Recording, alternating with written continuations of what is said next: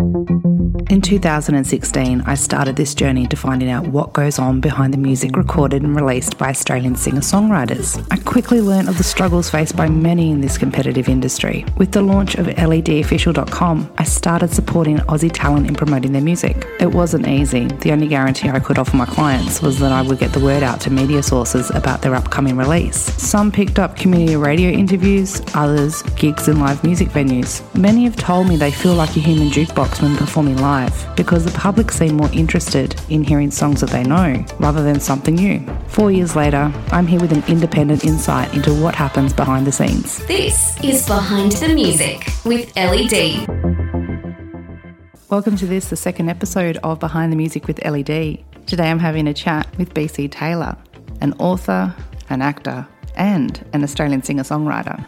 A little bit later in the podcast, You'll also be hearing from The Biz with Jono, bringing you some great insider information into what's happening in the Australian pop scene. If you've got a question for any of my guests, or maybe you'd like to suggest a guest, all you have to do is drop me an email to hello at ledofficial.com. But I'm not going to keep you waiting. Let's get straight into my chat with BC Taylor. Ben, it's great to finally have you here for this second episode of Behind the Music. Uh, hello, yes. Thank you for having me on. Thank you for the opportunity. I get asked regularly, how do I discover new talent? And I found you by checking out AMRAP's Air It. How do people find you and your music?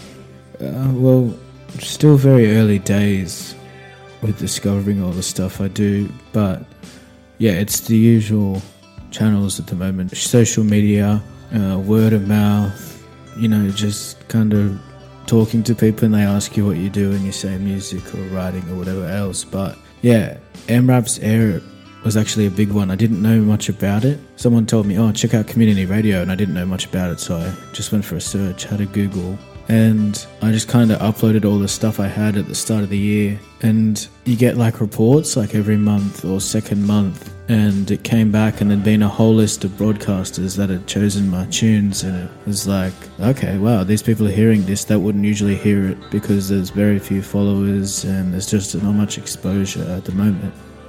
So, how important is a platform like Air So, yeah, Air is so useful because it creates those connections on social media when when the broadcaster posts that they've chosen you. And just having it so easily able to upload online and be all over the country and knowing that because broadcasters are essentially music fans they're going to pick what you know they like like that's it's going to be their taste otherwise they're not going to put it on on their show because they don't have any really external pressure like the bigger radio stations or like like the mainstream ones. The only things they're going to pick are the things they like or that fit that certain show. So i think air it's been just as valuable to me in terms of exposure than than definitely the, the social media stuff and even like the word of mouth especially at like at the start of everything. Yeah, I'd say it's probably been the most the most valuable resource. Bessie's message was your most recent release, but how long have you been on this journey with music? Yeah, Bessie's message was one of the more recent ones. I'd say probably doing this about a year and a half, two years, but probably since about November, things have been really where I've been happy like happy with the output and, and just feeling a lot more comfortable with it. Like the way I don't know, the way I need to do things is to just do it and go out and do it, which can result in like sometimes things not being where they need to be. And you you need to go back and fix it and just keep working on it. Whereas other people take so long to prepare and, and think over things and they doubt so much and it just stalls them. Sometimes I th- well, there's pros and cons to each approach, but I'm, I'm way too impatient and and wanting to work that I just kind of do it and and get out there and do it. So it's yeah, it's been like a couple of years, but since November things have really started to find their feet, and it's really giving more of a a reflection of what I can actually do in regards to like lyrics and and music and like writing little songs on the guitar yeah, the two, two, three years maybe. Um, it started off just with an acoustic guitar, just kind of writing little songs, and then oh, okay, I need to get a microphone now and record these. And then you record them, and then you're like, oh, okay, I can't record anything at home because it's going to sound terrible. And then you think, I thought, oh, acoustic guitar, um, it's a bit bare on its own. Like, there's a time and place, but it needs to be something more than that. That was my thought process anyway. Maybe it doesn't. So it started with that, little stuff like that. And then I found the programs on the computer where I could use beats and loops and, and compositions that I could do on the computer that can add to a song. And then I eventually writed, started writing songs that way. Like you start off with a beat or you find a nice chord loop or something and you click and drag and, and let it play out and then the song builds from there. So now there's two, it developed into two different ways of, of making the music, which is started with the skeleton, which is the acoustic or the electric guitar or the keys, and then take it in to the studio and build around it. Or come in with a bit more flesh on the bones, which is what I do predominantly, and take it into the studio with a producer, and then he mixes and we record in there, so it sounds a lot better and professional. And then that's your final product, really. But I mean, just just hearing everything that's gone into it kind of makes more sense to me in my head. How it's it's been such a winding road, as McCartney said, long and winding to get to this point. And now, like I said, since the end of last year, it's getting really exciting. Now, there's more to you than music. Tell me about your writing and if there's any link between being an author and your songwriting. Uh, yeah, I do write as well. And actually, with with the shutdowns that have happened because of all the virus, it's it's given me a chance to really start thinking about publishing all that physically, getting it out into stores and available online. So the isolation was a bit of a blessing in that sense, really. But I mean, when when I started writing, I mean, as a kid, my childhood had a lot of books, and it's just I don't know. One day I would have been reading a book, I'm sure, and just thought, okay, my turn. I'm gonna have a go at that. Then it just started. Probably started with little poems and then lyricy kind of stuff, and then got a bit older and was like, okay, now it's time. it's time for a novel now. Pull your finger out. And then once that started, it was like an avalanche, like double shot coffee in the morning, 2,000 words before 10:30 a.m. and some more in the afternoon, and it just developed into like before I started publishing the novels recently, of which I think there's going to be like four by the end of the year. There's like before that there was like a dozen or so unpublished novels just sitting in an archive on my computer, just gathering cyber dust. and then there, there was always poetry as well, which I mean, just kind of eases into the lyricism of music pretty easily. Words and lyrics have never been an issue with all that stuff. I can either write the lyrics beforehand and then make the music to fit that, or I can get the composition and then just fit words to that. So I'm lucky in that sense because I don't really have to think too much about lyrics because that's like it's just years and years of writing in my back pocket. I know exactly what a me kind of sentence is and how to approach different personas and visions and, and tones and all that kind of stuff. But the link, actually, the link between writing and music in the middle and still, but it's just so much harder to get opportunities for yourself, is acting. So it was writing first, and then in my early ish 20s, went to the acting schools and studied all that stuff. I'm probably most qualified in terms of study in acting than either of the other two, which is kind of weird because I spend so much more time on the other two because I can at home just keep working on it. So that that was the link. So there was writing and then there was acting and then sometime after that I just stopped ignoring that little voice in my head that kept saying music, music, music. And I think when those two it's like a it's like a strange triad. There's writing and acting, and then when they join, it's music. They converge. Each of them informs the other. So the freedom of acting kind of feeds into writing or writing well. Writing and acting are necessary for the music, I think, performance and also the literary base for lyrics, etc. But you need rhythm when you act. and you need to be somewhat in your head to know where you're going. So music and writing then converge on acting. It's like a strange, very strange mental triangle. But that's definitely the link. It was like the bridge. It was writing and then acting and then into music. With so many creative talents, who or what inspires you to create? I think I create really because I have to. it's like a, there's just a lot going on in my head at different times. Imagine a young kid who would go out and play footy in the morning and then come home and write a long poem about something. Or like a, a young man goes out and get his head gets his head slapped around a boxing and comes home and writes a, a love song or whatever. There's a lot of different contradictions and, and things bubbling away that just need to manifest and come out. Otherwise, I mean, who knows? It'll just build and build and build and build. But I'm very lucky that I have all the talents that I do and can get stuff out, whether it's music or or writing or performing something. So there's definitely that need there to get rid of it all, and also like a definitely an ambitious drive to get the most out of my life and the life my parents have been able to give me. It's yeah, it's it's a need of like a very personal, emotional, mental, spiritual thing, but also I certainly feel it, uh, it as a need to to give back, to make the most of the opportunities that I've been given, and make something of myself and leave leave a whole lot behind because I do certainly have gifts that a lot of people don't have. Like I can I can write, I can make music, I can perform, and I think it would be such a waste not to absolutely push for every little single every yeah every little single bit and just drain drain it all out, which is very tiring. By Friday nights, usually I'm absolutely drained. I mean, the, the batteries usually recharge overnight, and then it's just just get going again.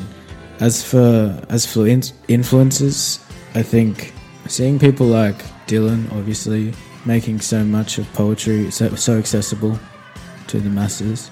For for a quiet kid sitting in his bedroom writing things like poems, you see that and you just think, okay, yeah, it's possible. It's certainly possible. And then there's like, definitely, I think the biggest influences were the Beatles and Bowie, David Bowie. Just the way they they didn't sit in the same pocket for too long. They they bounce around between styles and forms, different colors, different voices, always trying to to find something new. And I certainly relate to that. That when the, when I make things, I can't make this even close to the same song twice. It's got to be something like almost completely different. It's got to be a different story or a different take on something. There's, I think it's, um, there's a poem by an old poet. I think his name is John Donne or John Donne. And one of the lines I think is, "No man is an island." I mean, it doesn't have to be a man; it can be a woman. But those are the times, I suppose. And that just makes so much sense. We're not None of us are alone, none of us are only one thing. We should be pushing and reaching and, and diving in and out to find all these different stories, all these different things we can be saying. Because we're only here for the time that we're here, and when we go, I mean, what do we leave behind? What, like, that's certainly something that drives me is what do you want to leave behind? And I suppose the answer to that is um, I just answered it before as much as I can, possibly but also to to tell as many different stories, tell as much of the human experience as I can with the talents that I have. And there's also that explorative thing, like I said about about the Beatles and Bowie, and I'm sure many, many more, but they're only the ones that come to me right now. Just reaching and, and poking into different places and trying to find something else, trying to find a truth somewhere else.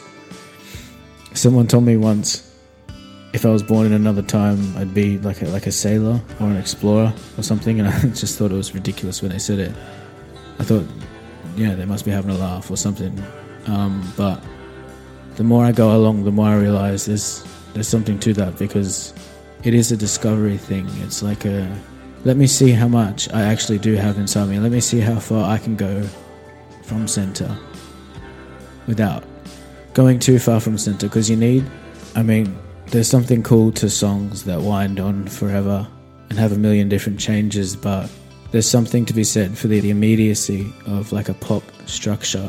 Verse, chorus, verse, whatever, verse, chorus, whatever order doesn't really matter. But I like to hold on to that structure, give the the listener something to to anchor themselves to, and then just go in whatever direction. Like there's rock songs, pop songs, hybrid, weird, I don't even know songs, hip hop songs. Like it's just, and that's what it is that discovery thing, looking and searching and and just trying to get all that, that crazy passion out in a productive way and tell the stories, my story, via other stories because we aren't islands at all. We're all connected.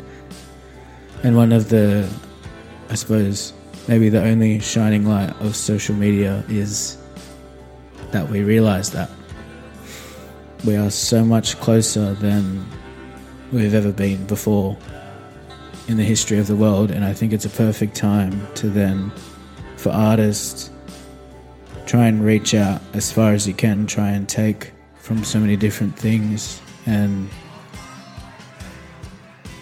just put it into your form, into the way you create.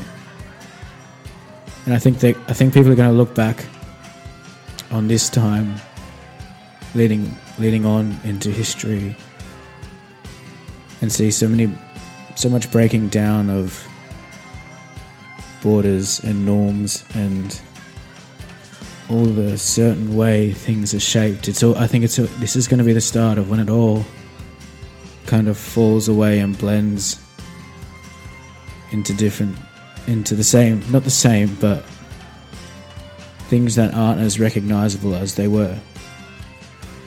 And I think that kind of informs what I do a bit too. I, I mean, it's it might be like a, a mirrored commentary of our time that what I do or what I, what needs to come out of me is that the breaking down of, of things and like oh you can't do this song and that song you can't do that and that as well you can't what are you putting that what are you putting a ukulele with a sub bass for it's I don't know we're, we're very very lucky to be alive right now and be creating because there are just so many endless opportunities and with opportunities, there's always going to be people looking for them. Are you able to share what else is planned for the rest of this year?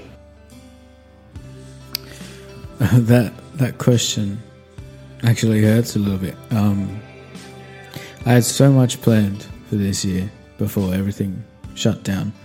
Necessarily, of course. I mean, you need to keep it in perspective. People have lost so much more. So I don't want to go on about that too much. But to answer the question, there there was where I had a tour planned, Sydney and Brisbane, two dates, had the supports in place, everything was good to go. I went to see the venue about I think within days of going to see the venue. Um, everything closed down. We had acoustic shows up and down the coast that we had to pull as well.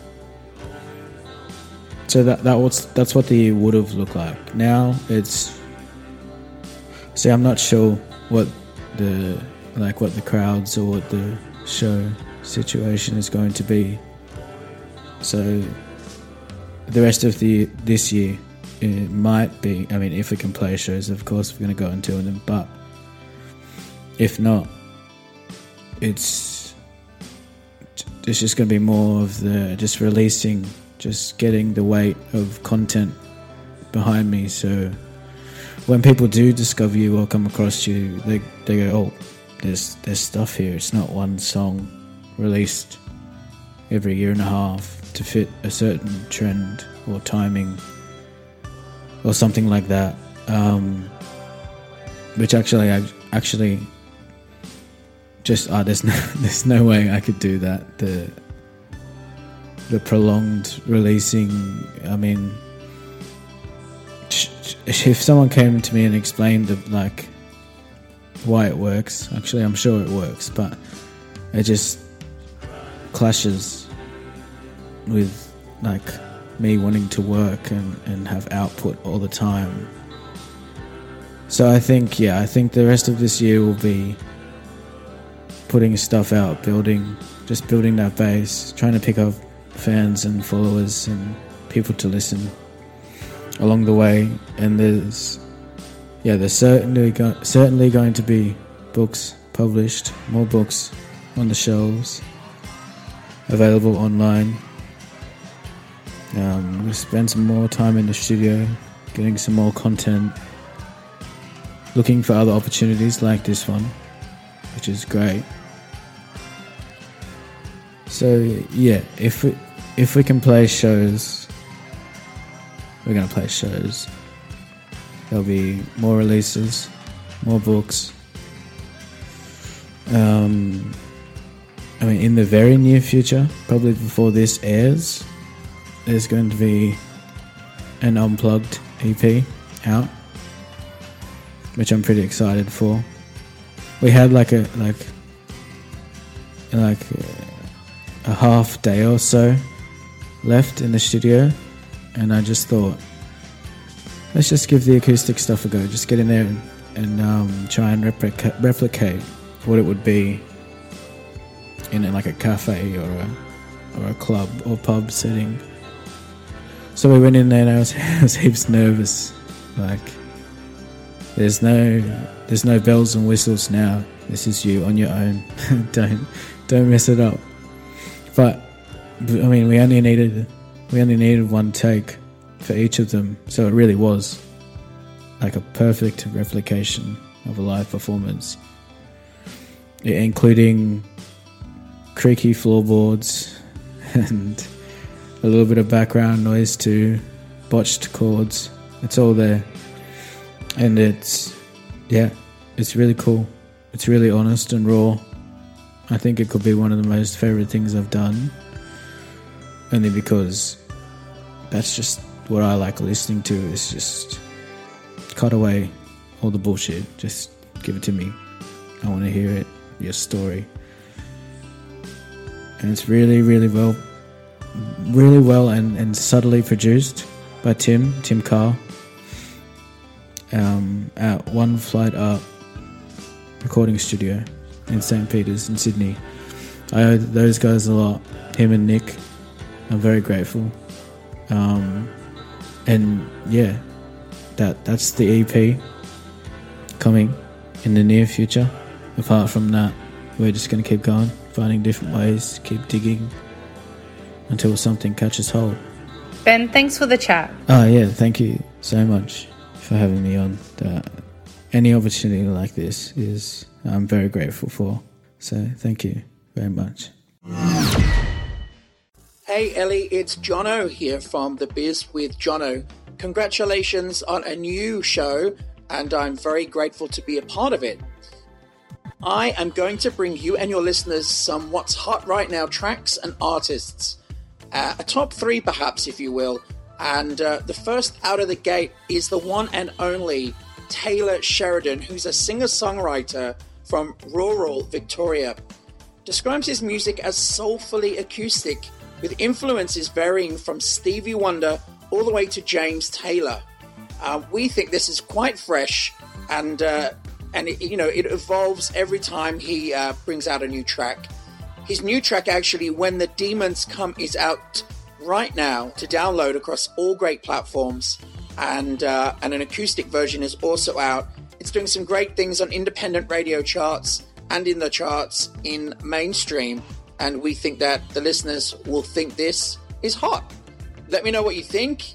The next artist, Ellie, that I would like to highlight to everybody is, and there is really something for everybody uh, in this segment, is the one and only Andy Penkow, who is a country Americana rock and blues singer songwriter with a unique sound, and it has been described he's got a chocolate smooth but powerful voice steeped in honesty. And I can hand on my heart say that I've experienced this firsthand.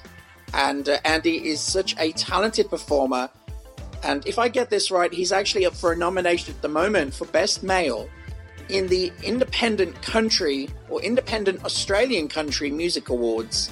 So uh, Andy's new single is out right now, and it's called Chasing the Sun.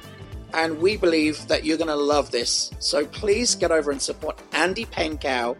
His song is on all platforms and available to download right now, and that's called Chasing the Sun.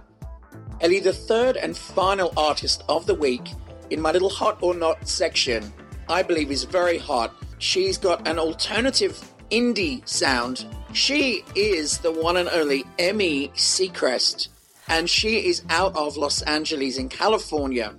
She has worked with Christina Aguilera, Kanye West, Macy Gray, and many, many more. She's an artist in her own right, and she has a really big personality and a massive voice.